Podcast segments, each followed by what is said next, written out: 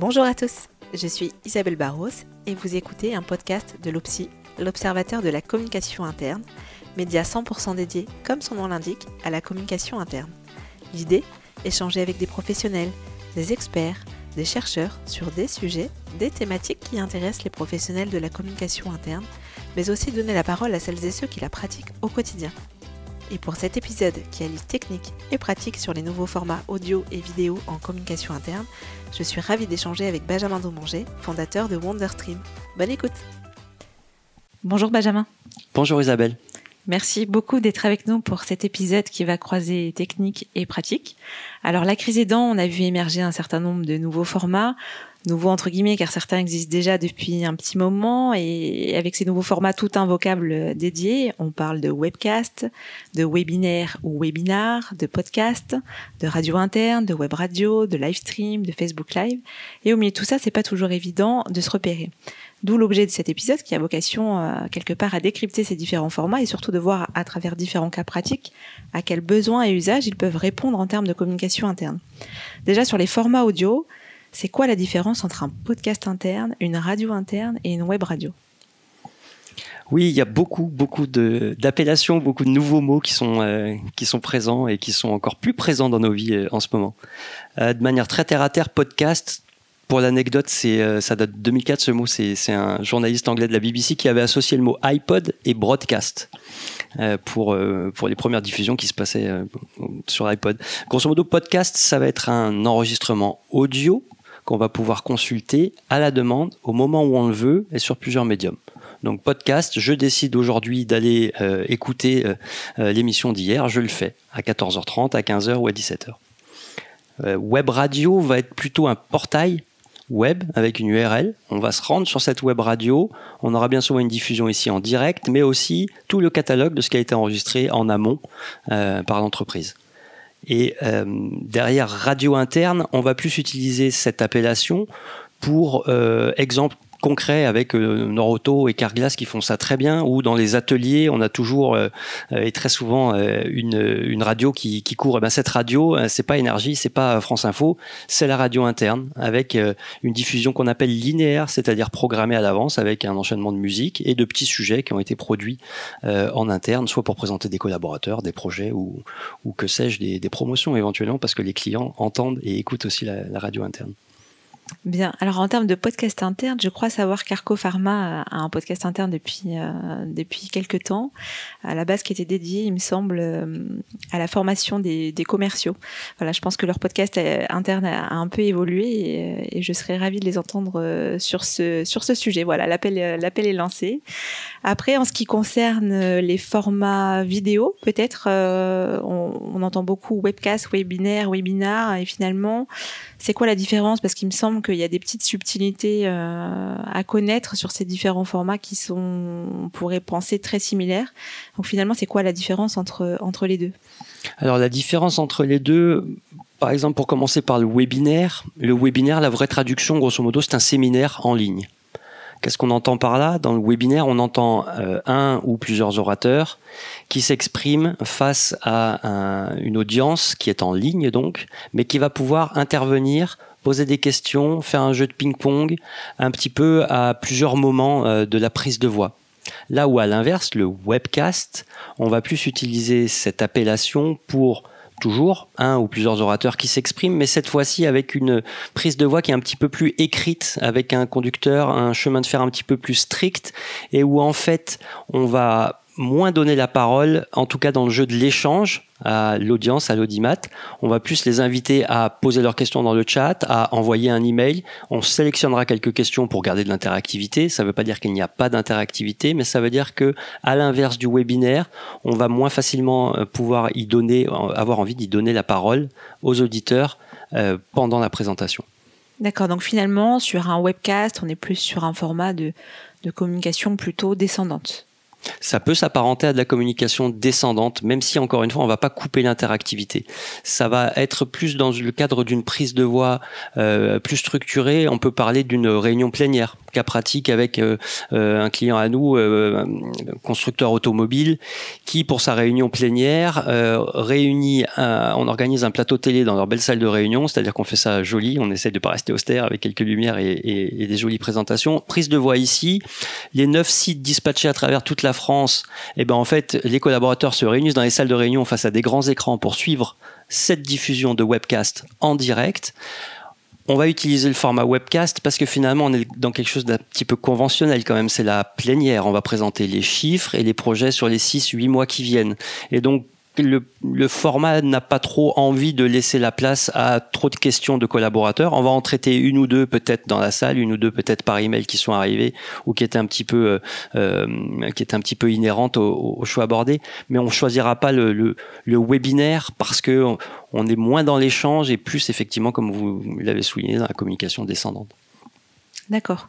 Donc en termes de cas pratiques, euh, c'est un webcast par exemple pour faire sa, réunion plénière, sa, journée traditionnelle ou sa soirée, euh, sa soirée des vœux. On est plus dans ce, type de, de, de formalité, euh, euh, message à passer aux équipes euh, et on peut toucher davantage de, collaborateurs. Voilà, on peut toucher davantage de collaborateurs aussi. Autre cas pratique, une institution dans le domaine de, des, soignants avec beaucoup beaucoup de collaborateurs à travers la France, euh, ont organisé très récemment un, webcast qui avait pour, pour intituler Retour d'expérience, grosso modo. Et puis c'était l'idée de donner la voix aux collaborateurs, de, de, faire un échange sur bah, comment on a vécu la crise, comment c'était euh, dans le concret sur le terrain, qu'est-ce qu'on a fait pour, etc. Alors, euh, on aurait pu le faire sous forme de webinaire, mais euh, on est dans les 10 000 plus collaborateurs, donc c'est un petit peu compliqué. Et puis, pour structurer un petit peu cette prise de voix qui a duré deux heures et demie, bah, finalement, il fallait écrire le chemin de fer.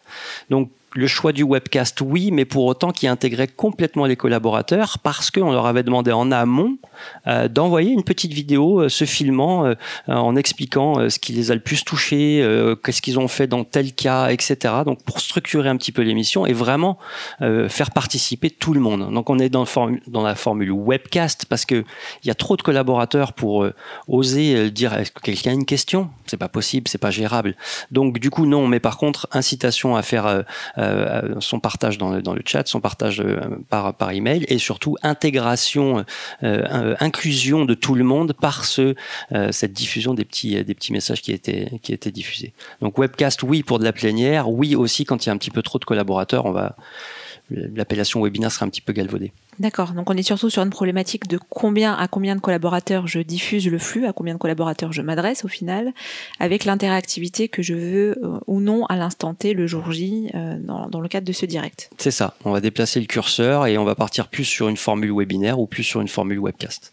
En termes de webinaire, est-ce que vous avez un cas pratique euh, à nous à nous livrer pour qu'on pour qu'on comprenne dans, dans quel contexte ça a se, faire en, interne Oui, j'ai euh, webinaire. On a par exemple un, client euh, banque assurance CAC 40, beaucoup de collaborateurs et pour un département précis euh, qui traite de l'innovation, euh, des bureaux euh, dispatchés à droite à gauche à travers le globe. Euh, ça va de San Francisco à Singapour en passant par Madrid, Londres et Paris.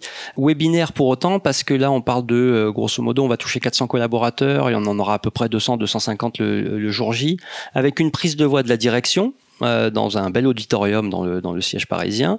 Euh, donc on est dans quelque chose qui est assez écrit quand même parce que c'est la réunion mensuelle, c'est le, ils appellent ça le team meeting. Mais pour autant on est dans le format webinaire parce que à la fois autant pour la 62 de collaborateurs qui sont euh, dans l'auditorium peuvent prendre le micro pour intervenir. Il y a toujours un jeu de questions-réponses. Euh, pareil pour celui qui est à Singapour ou à San Francisco, qu'on aura peut-être pas d'ailleurs sur le même créneau horaire, mais peu importe. Et donc, on va conserver, malgré les, les 250 à 300 collaborateurs qu'on attend à chaque fois le jour J, on va conserver cet aspect webinaire parce que ce, ce rendez-vous mensuel leur sert aussi euh, de, de, pour construire les liens de l'équipe. Une équipe dispatchée comme ça à travers le monde, euh, on va aussi avoir quand même besoin d'avoir un moment où on peut échanger facilement à l'oral. Donc webinaire avec prise de voix. Bien sûr, il y a un modérateur, on, demande la parole et les micros sont ouverts que au moment où on vous attribue la parole, sinon ça devient une cacophonie. Mais voilà, et puis on va souligner dans ce cas pratique, on, souligne aussi l'importance donnée aux collaborateurs. Euh, avec un jeu qui est sympa, un petit jeu qu'on peut qualifier de charade. Avec, on va passer plusieurs images. le but du jeu étant de découvrir à quel collaborateur on fait référence. Donc voilà, on est dans dans dans dans, l'échange, on est dans la volonté de d'englober tout le monde.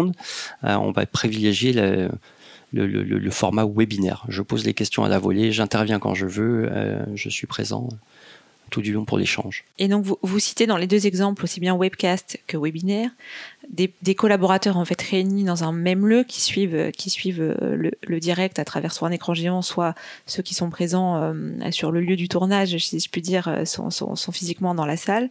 Est-ce que c'est ce qu'on appelle un événement à la fois présentiel et digital? Est-ce que c'est, ça correspond à cette appellation? Parce qu'on entend beaucoup en ce moment parler de, même de digital. Est-ce que c'est, on est dans ce cadre-là ou est-ce que c'est encore autre chose? Oui, on est clairement dans ce cadre-là. Et puis on y était avant Covid aussi. Hein. C'est des solutions euh, qui sont qui sont qui étaient déjà de plus en plus utilisés et qui, vont arriver à leur paroxysme et qu'on n'est pas prêt de de, mettre à la porte. Alors après, il y a plusieurs appellations, c'est pareil. Là, on va repartir dans plein d'appellations différentes. Oui, c'est un, événement hybride.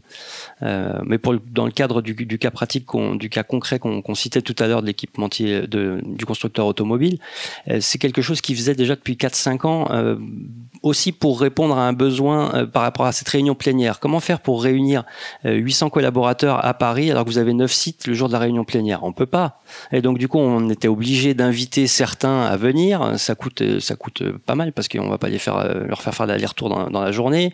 C'est un petit peu euh, exclusif parce que euh, exclusif dans le sens euh, exclusion, on va exclure une bonne partie des, des collaborateurs qui peuvent pas venir, qui sont jamais sélectionnés, etc. Alors que là, en transformant ça en cet événement hybride, euh, et eh bien en fait tout le monde peut participer. Que vous soyez sur la route le jour J parce que vous allez sur euh, sur un site de production euh, pour faire de la maintenance, mais c'est pas grave, vous l'avez sur le téléphone ou alors vous pouvez le regarder le lendemain parce qu'on pérennise aussi l'événement. Donc on fait du, du mix en physique. Vous avez toutes les personnes qui sont euh, qui sont qui sont sur place, qui n'ont pas besoin de se déplacer, et vous touchez aussi vos collaborateurs à la fois en physique dans les autres établissements, mais à la fois sur, sur leur téléphone ou sur leur, leur portable en déplacement. Donc finalement, en termes de, on va dire de, valeur ajoutée sur ces formats, euh, aussi bien le webcast que le webinaire, euh, ça permet de toucher davantage de collaborateurs. En tout cas, on peut, on peut, on peut toucher plus de monde et, et être avec plus de monde. Ça permet aussi de limiter les coûts en termes d'événementiel, euh, même si je pense que, que ces, formats ont aussi un, coût. On, en parlera peut-être après, mais, mais donc ça permet de réduire le, le, le, le coût budgétaire événementiel. Et puis ça permet, vous l'avez souligné, du coup une pérennité parce que euh, y a les replays, ça, ça, on capitalise sur, euh, sur l'événement qui est pas juste à l'instant T, mais sur lequel on peut revenir par la suite. C'est un gros point fort, c'est un gros atout de, de, l'utilisation de ces, nouveaux moyens de communication, que ce soit euh, juste de l'audio ou, euh, ou de la vidéo.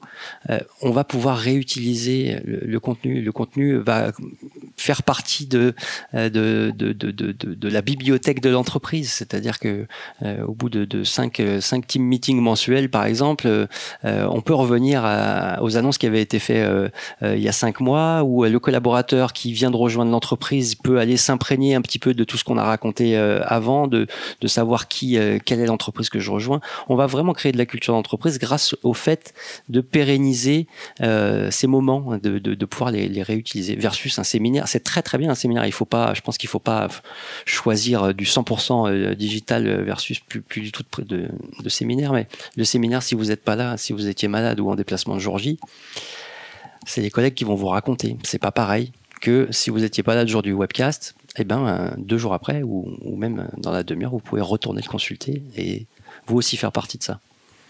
D'accord. Bon, on a compris alors les, les, vrais points forts de, de, de, ces formats en complément, euh, vous l'avez vous l'avez bien souligné, de d'événements un peu plus euh, un peu plus humains, euh, présentiels, contact contact direct. Et si on parle maintenant budget, je suppose que c'est un peu, euh, c'est un peu comme tout. Je pense que, je pense que l'échelle, euh, l'échelle est assez, est assez vaste. Euh, qu'est-ce qu'on, qu'est-ce qu'on peut dire à, ce niveau-là? Parce que ça peut, ça peut tout de suite faire, faire peur quand, voilà, quand on dit plateau télé, c'est des termes qui peuvent tout de suite donner l'impression que qu'on va rentrer dans des coûts budgétaires assez importants, même si effectivement on, on diminue son coût budgétaire événementiel global. finalement, en termes de budget, à, à quoi on peut s'attendre sur ce type de, sur, sur ce type de format? Alors grosso modo, il y a rarement de limite vers le haut. On peut citer, euh, il y a eu un exemple assez flagrant de Pernod Ricard qui a fait une grande messe de, de, son, euh, de sa réunion plénière et qui a fait un plateau télé magnifique, etc. J'ai pas les budgets, mais, mais là pour le coup c'était sur un vrai plateau télé euh, qui plus est. mais pour autant, on peut descendre sur, sur des enveloppes budgétaires très très accessibles s'il faut donner des chiffres, de, des fourchettes euh, au-delà des 2000 euros, à partir de comme ça, on, va pouvoir trouver quelque chose de très concret et de très accompagnant. Après, cette histoire de, budget, euh, justement, en fait, ce qui, va euh, faire bouger le curseur vers vers des gros montants ou des montants tout à fait accessibles, va être finalement votre cahier des charges et surtout les objectifs auxquels vous voulez répondre. Si vous voulez répondre à des objectifs de, cohésion euh, à travers le monde, à travers le globe, comme on le disait tout à l'heure, ben on va peut-être aller chercher un peu de régularité. On va peut-être aussi mettre en place justement le fait que euh, la personne à Singapour puisse intervenir elle-même aussi et pas être juste simple spectatrice de ce qui se passe à Paris. Euh, donc là, on va on va mettre un petit peu le curseur un petit peu plus haut. Euh, pour autant, si votre but du jeu c'est que euh, vos collaborateurs, en se déplaçant sur leur sur leur chantier, puissent avoir euh, un flash info hebdomadaire pour voir un petit peu les nouveaux les nouveaux contrats et les nouveaux chantiers qui commencent à droite à gauche en Ile-de-France, on va être sur quelque chose que vous pouvez enregistrer vous-même en mode podcast avec les quelques outils qui sont désormais disponibles et le, le, coût le coût est, est, le coût est du temps certes parce qu'il va falloir que vous découvriez tous ces outils, mais pour autant le coût est accessible. Et si on devait donner un conseil euh, pour les communicants internes, par exemple, en poste, euh, qui doivent réfléchir un peu sur ces nouveaux formats, euh, comment finalement on, prend...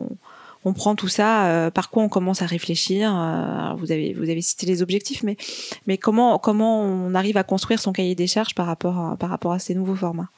Oui, je pense vraiment que ça commence par les objectifs avant de de parler des moyens. C'est-à-dire, euh, éventuellement, avant de vous dire, bah, ce serait bien qu'on fasse un podcast, peut-être euh, dites-vous, euh, tiens, ce serait bien qu'on arrive à faire passer tel message, et pour autant, c'est impossible de réunir tout le monde à, 8 heures du matin. Alors attends, on veut faire passer ce message. Donc on va vraiment écrire les KPI, écrire les objectifs très précis. But du jeu, faire passer le message.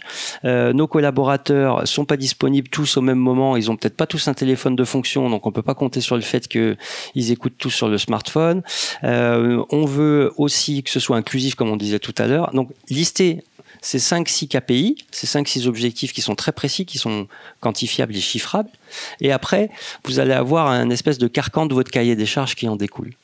Et deuxième conseil qui va derrière ça, contactez deux à trois prestataires et n'hésitez pas, c'est contre-intuitif ce que je vais dire, mais n'hésitez pas à leur donner votre échelle de budget.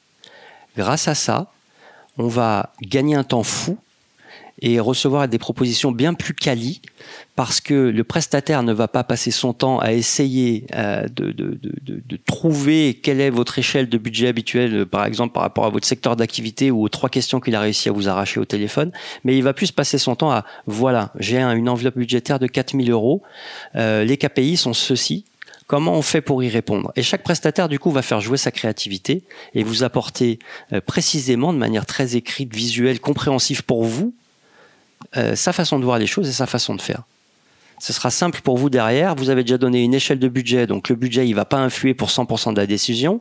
On va être dans euh, du 50-50 et le reste des 50% c'est par rapport à m'ont-ils convaincu avec leur créativité et ils ont pu passer du temps à, justement vous montrer leur savoir-faire versus passer du temps à essayer de comprendre euh, quel type d'offre vous attendez. Alors, il y a un autre format qu'on n'a pas encore euh, évoqué, mais, mais qui existe en tout cas euh, pour le grand public, les MOOC. Euh, je crois savoir qu'il y a des, des formats qui sont, qui sont issus de, de, de, ces MOOC et qui sont le Cook, le Spock, sur des, des formats dédiés à l'interne. Je vais, je, vais vous laisser, je vais vous laisser détailler. Donc là, on se rapproche un peu plus de problématiques RH. on est sur quoi? C'est de la formation? Comment ça se passe? Est-ce que vous pouvez nous en dire un peu plus aussi sur ces, sur ces formats? Oui, là on va être dans la grande famille du e-learning. Alors MOOC, euh, c'est pour Massive Open Online Classes. C'est euh, là pour le coup utilisé en principe pour décrire tout ce qui est formation universitaire. Les universités mettent leurs cours en ligne euh, sous la forme d'une succession de 4 à 5 vidéos par exemple. Et puis entre chaque vidéo, on va avoir un petit examen de passage. On on s'auto-note pour voir si on a bien compris le chapitre 1 avant de passer au chapitre 2. Donc MOOC pour, pour ces cours universitaires, bah, ça a fait les déclinaisons Spook pour Small Private Online Classes et puis Cook pour Corporate Online Classes. Et donc, grosso modo, c'est des outils qui peuvent être utilisés vraiment euh, pour de la formation cas très concret d'un de, de, client qui s'appelle PokerStars, qui est le leader mondial du, poker en ligne. Donc on est sur des problématiques euh, euh très importantes par rapport au blanchiment d'argent, par exemple. Bah, il faut qu'ils forment leurs salariés. Les salariés, c'est 6000 salariés à travers le monde entier compliqué de les réunir euh, euh, tous pour faire de la formation, eh ben on va utiliser le, le, Spook. Donc on va avoir un, cours en ligne euh, qui va être entrecoupé d'examens de passage et à la fin on va leur donner le diplôme validé. Mes collaborateurs, mon collaborateur Monsieur Dupont, est bien a bien suivi la, la, formation, certifié. Il a été informé par rapport au blanchiment d'argent. Donc là on est dans une problématique d'e-learning qui va passer aussi beaucoup par de la vidéo, du visuel. Ce qu'il va falloir, il va falloir garder ses collaborateurs intéressés face à l'écran, ce qui est ce qui est ce qui laisse place à la créativité aussi. Alors, alors finalement, on a, on a vu beaucoup de positifs dans ces, dans ces nouveaux formats, beaucoup, beaucoup d'avantages. Euh, quels pourraient être les freins pour un communicant interne vis-à-vis de ces nouveaux formats euh, dans le, dans le, cadre de sa pratique de com interne euh, Finalement, quels freins on pourrait se heurter? Il y a des freins. Le, frein, la peur qu'on entend le plus souvent, nous, euh, quand, on, discute avec des gens qui n'ont pas passé le cap exactement encore, c'est euh, l'aspect privé. Est-ce que, euh, est-ce que mon contenu, il va sur le web quand même? À quel point et à quel, à quel degré de, de, de, de sécurité doit-on s'attendre? Les prestataires plusieurs prestataires sont là pour vous accompagner. On a l'habitude, euh, on va pouvoir vous accompagner là-dessus. Mais vous-même, vous aussi, vous allez pouvoir trouver des outils en ligne qui permettent de sécuriser complètement avec des codes, des, mots de passe, euh, mettre ça sur l'intranet, euh, héberger un fichier vidéo sur l'intranet, les, podcasts, etc. Donc le, frein, ce qui fait peur, c'est un petit peu ça. On va dégrossir très rapidement. Il y a beaucoup de solutions qui existent pour que ce soit pour que ce soit 100% privé. Je citais tout à l'heure un client des banques assurances sur de l'innovation. c'est ça le département avec lequel on travaille. J'aime autant vous dire qu'il faut bien sûr que ce soit sécurisé et c'est des, choses. je pense que c'est ça le frein principal. Renseignez-vous. Si vous le faites en interne, vous voyez avec votre DSI, ils vont vous apporter des, des, clés, des clés pour, pour comprendre comment, comment un petit peu verrouiller ce, contenu. Bah écoutez, merci beaucoup Benjamin. Je pense qu'on y voit, on y voit beaucoup plus clair sur, sur tous ces formats. Merci beaucoup. Je vous en prie. Merci Isabelle de m'inviter. Ce podcast est maintenant terminé. Merci beaucoup pour votre écoute. Le lien et la synthèse de l'épisode sont disponibles sur le site de l'OPSI, obs-ci.fr, rubrique podcast.